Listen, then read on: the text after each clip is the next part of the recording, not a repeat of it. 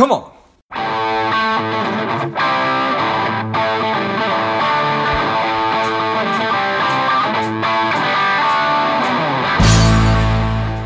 Welcome to Money Savage, Savage Approach to Personal Finance. This is George Grombacher, and the time is right. Welcome to today's guest, strong and powerful Derek Lawson. Derek, are you ready to do this? Definitely. Excellent. Let's do this. Derek is a CFP. He is a faculty member in Texas Tech's financial planning program, and he is a candidate for a doctorate in personal financial planning. I'm excited to have you on. Derek, tell us a little bit about your personal life, some more about your work, and why it is you do what you do. Definitely. Thanks, George. So, I always like to start interviews with kind of my family and then talk about what it is that I do. So, my wife and I have been married almost seven years. It'll be seven years in September. We've got two dogs, a golden retriever, border collie mix, and a black lab mix, both of which are rescue pups. We enjoy the outdoors and spending time at the lake.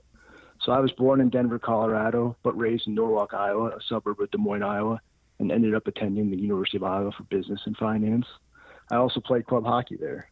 See, hockey is a passion of mine, and I've been playing since I was five. Nice. I still play in various men, men's leagues tournaments around the Midwest. Um, so as far as my work, it's been quite the seven years since graduating undergrad. I'm a certified financial planner, as you said, and I work with a firm uh, briefly and here and there, kind of part time. Uh, and that firm's called Priority Financial Partners, based in Durango, Colorado. And we serve clients virtually across the country, particularly young adult clients, young professionals. As you said, I'm a candidate in personal financial planning at Kansas State, just accepted the faculty position at uh, Texas Tech, and they're a top-rated personal financial planning program, and they're actually the, the first doc uh, program in the country to establish a doctorate in personal financial planning. So it's exciting to to move on Nice. uh, and start my academic career at Texas Tech. And so I have extensive background in the industry, including my roles with the previous uh, fee-only advisory firm. Um, and I've served as a secretary for the National FPA Next Gen Group. That was a two-year position in 2015 and 2016. I served on the National Association of Personal Financial Advisors, the NAPFA group, their Genesis uh, group there, which is for members that are 33 and younger. Served as their social media and marketing strategist, strategist for two years, as well as served as the role of treasurer for the Financial Therapy Association from 2015 to 2017. So service and dedication back to the profession is is one of my uh, big goals, and something I want to continue to do throughout the rest of my career. But one of my biggest passions is helping young professionals better understand the world of personal finance and helping people overcome their fear of money. And so, with that, my doctoral research focuses on relationship dynamics, physiological stressors, financial therapy, behavioral finance, and the consumption decisions with a primary focus of young adults in their mid 20s and 30s. I published seven articles so far in my time as a doctoral student at K State in academic peer reviewed journals such as the Journal of Financial Planning, Journal of Financial Therapy, Financial Services Review, and I've co authored a couple different book chapters. One on money scripts, which is a realm of kind of your earliest money memories, uh, kind of a realm of financial therapy, and another discussing property and casualty insurance. And finally, I received my bachelor's in finance from the University of Iowa and my MS in family studies and human services with emphasis in personal financial planning from Kansas State University, and also a certificate in financial therapy from K State. Nice. That is uh you have done a lot of work, sir, in a very short amount of time. Thank you. It's been a busy, busy seven years since graduating undergrad, but uh, Well, it's been worth it. nice. Uh, I grew up in northern Minnesota, and I certainly grew up playing hockey. How is the hockey in Texas? hockey in Texas, you know, I, we just moved to Lubbock, Texas, uh, at the end of June, and and so I'm finding a, a rink is two hours away Ah. in Amarillo, so it'll be quite the drive. Kansas, it was okay. I had to drive an hour to Topeka, but uh, I did spend three years in Kansas City and got to play quite a bit there. And that's actually the group of guys I go travel around the Midwest and, and play with. Nice. So, so Well, life's all about adjustments. So, right, definitely. so this field of, of financial therapy is is relatively new to me, um, and I would have to imagine it's it's an exciting and growing area, and I'm hoping you can talk to us about that. Definitely, yeah, financial therapy. It is for it's almost been a decade. It, I think it was about 2008, maybe early 2009 when it really started, and it started through a, a financial therapy association.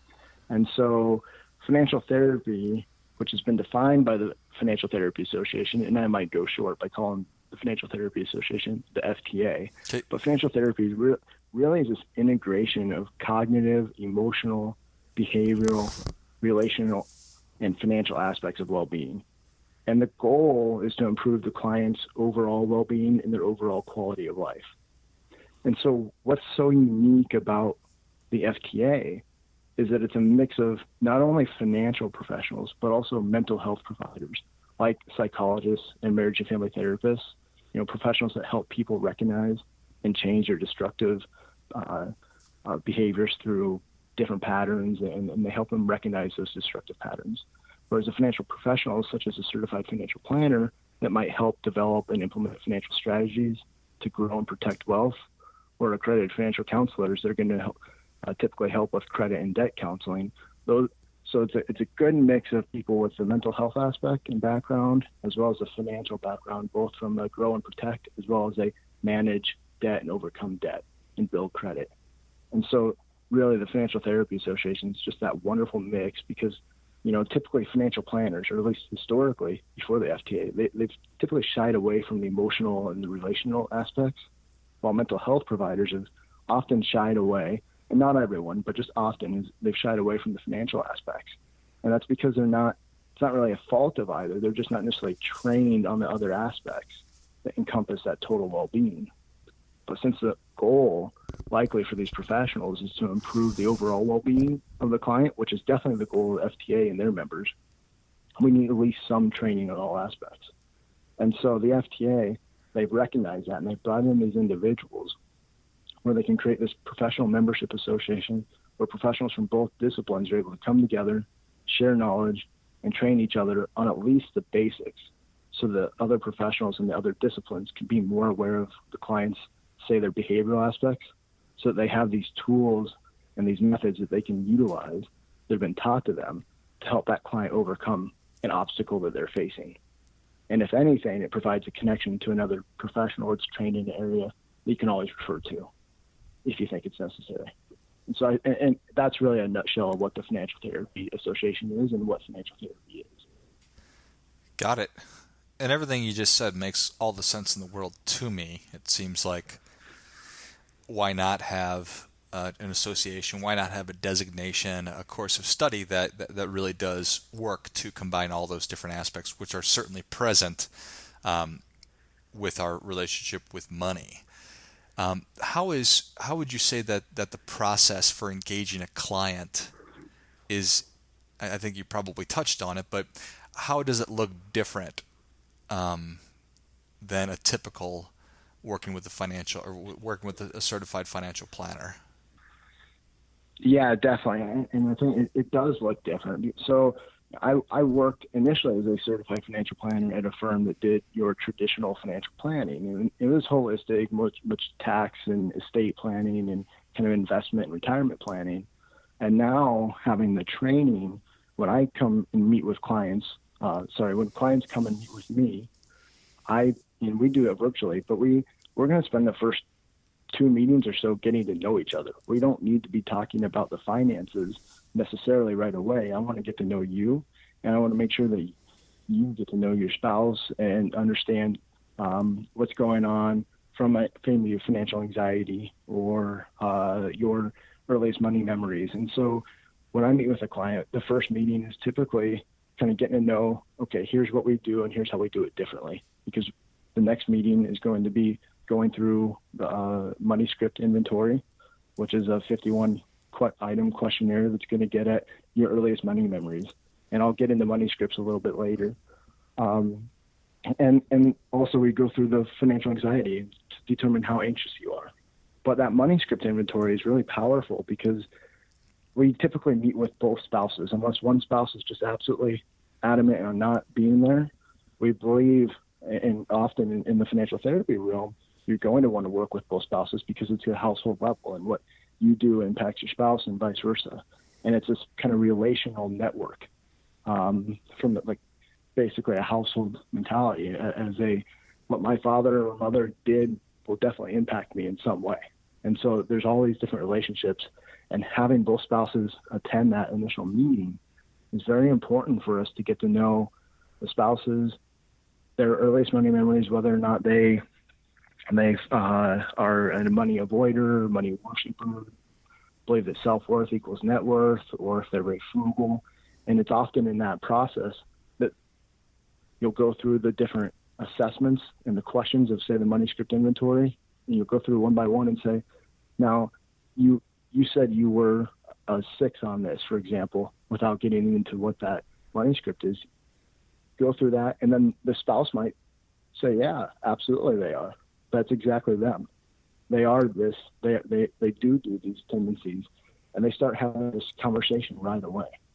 And we haven't even touched how much money they have in their retirement accounts, uh, what their credit card balances are, any of their interest rates, how you know if they have an estate plan or insurance or anything. We're trying to get to know the client, and it's a deep exploration of the client's attitudes and anxiousness around money, as well as their spouses, and seeing that partner interaction, because that client communication, particularly communication between both spouses, is perhaps one of the most important pieces of what we're dealing with.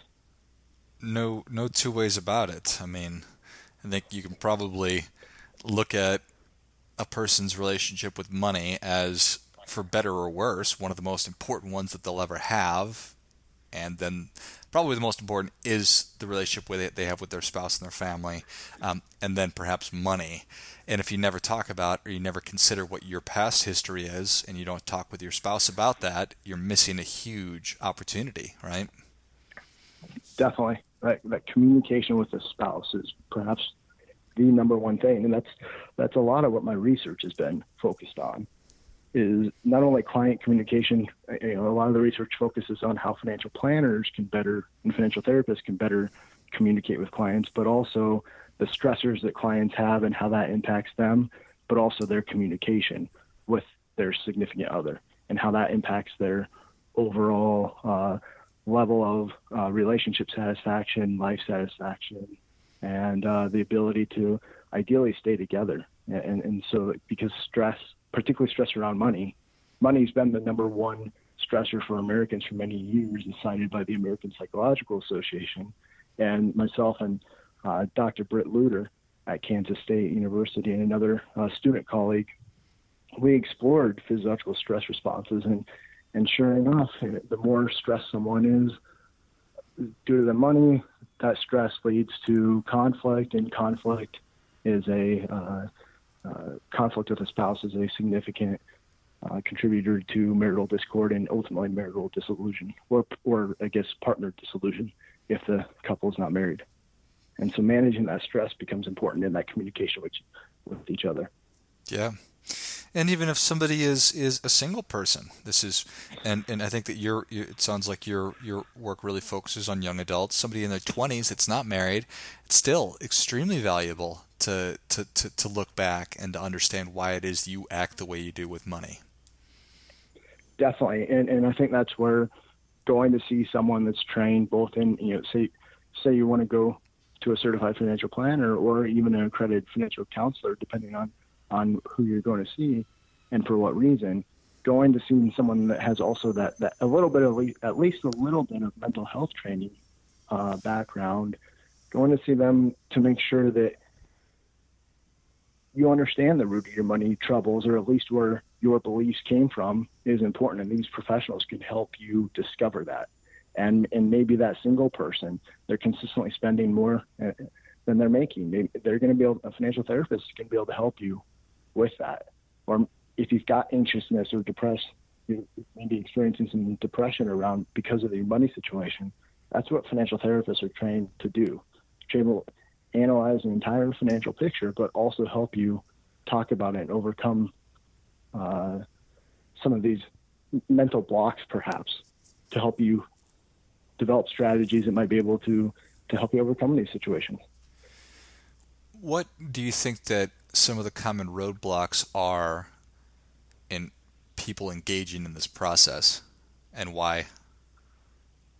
Yeah. So in terms of engaging in the process to perhaps seek, seek a financial therapist is it's still taboo to talk about uh, our money. Um, so I think that's probably one of the biggest ones, and and I don't believe that that needs to be the case. We're actually more as a society, we're more likely to talk about our sex lives than we are about our financial situation, and and that's not necessarily a good thing. There's a, uh, a researcher, and I need to pull it up here real quick, just because it's it's so ingrained in me. Yes, uh, Trachtman was a, a, researcher in 1999. He stated money is still a major concern of nearly every American, yet there remain minimal discussions around it. It's still one of the most taboo subjects in our society and is a serious psychological problem. And it goes on to this belief that that taboo mentality perhaps explains why clients disengage with financial planners or don't engage at all. And they don't want to have that conversation because they're consistently told that they don't need, they shouldn't be talking about money, they shouldn't be sharing their salaries. But it's that sharing of knowledge it helps us overcome some of these blockages. And so I think that's one of the biggest reasons why we don't. And particularly, I think the second reason is just that the financial world is not necessarily or hasn't been necessarily set up for young professionals in particular to work with financial planning professionals because they either don't have a ton of money, they don't have the AUM, so a lot of financial planners just discount them. But we're starting to see that change with the advent of the XY Planning Network. A ton of financial planners are starting to work with younger professionals, and they're doing so on an hourly basis. And most uh, recently was called maybe a subscription, so they're paying a month monthly fee of maybe $79 or $100 a month, like your cable bill, and they're paying that so that they have unlimited access or access on a quarterly basis or whatever it may be to a financial professional. And so now it's just ensuring that those financial professionals also have at least some training in some sort of mental health realm or understanding of client communication. Got it. I think that that all certainly makes sense. That was interesting. You, mentioned it was in 1999, and that was one of the, the big issues. And now it's obviously 20 some years later, and uh, it's still one of the big issues. So definitely, two decades later, it's still still an issue. We'll get there eventually, Derek. I, I hope so. well, that's certainly uh, almost exactly what it is that, uh, that that that you are working on, and it's exciting that there's an actual. Um, I'm sorry, it's it's a PhD program at Texas Tech, or it's a. So yeah, the PhD program that I'm in is at Kansas State University, and it is a, a heavy focus in the financial therapy, physiological resp- responses, and uh, uh, relationship dynamic area is, is, the strong part of K State's doctoral program. Got now it. I'm going to go teach at Texas Tech, but right, and, and and they're the first school in the country to offer some kind of a program that you mentioned. Yeah, they're the first school to offer a doctorate in personal financial planning. There are only four universities in the country that do. Got it. So interesting. Well, Derek, Savage Nation is ready for your difference making tip. What do you have for them? My difference making tip is that it's very important, particularly for spouses, to be sure that they're talking to their other spouse, or if you're in a real any type of relationship, make sure that you're setting up a weekly or semi-monthly or monthly meeting and talk about your finances. Be open about it. Don't hide money from your spouse be sure to openly talk about it. And I think one of the best ways to do it is just create it, try to do a date night out of it. You know, whether that is, you know, I think one of the biggest things is to have a date night, make it kind of fun because it can be kind of an anxious meeting, maybe more of a boring topic for at least one of the spouses.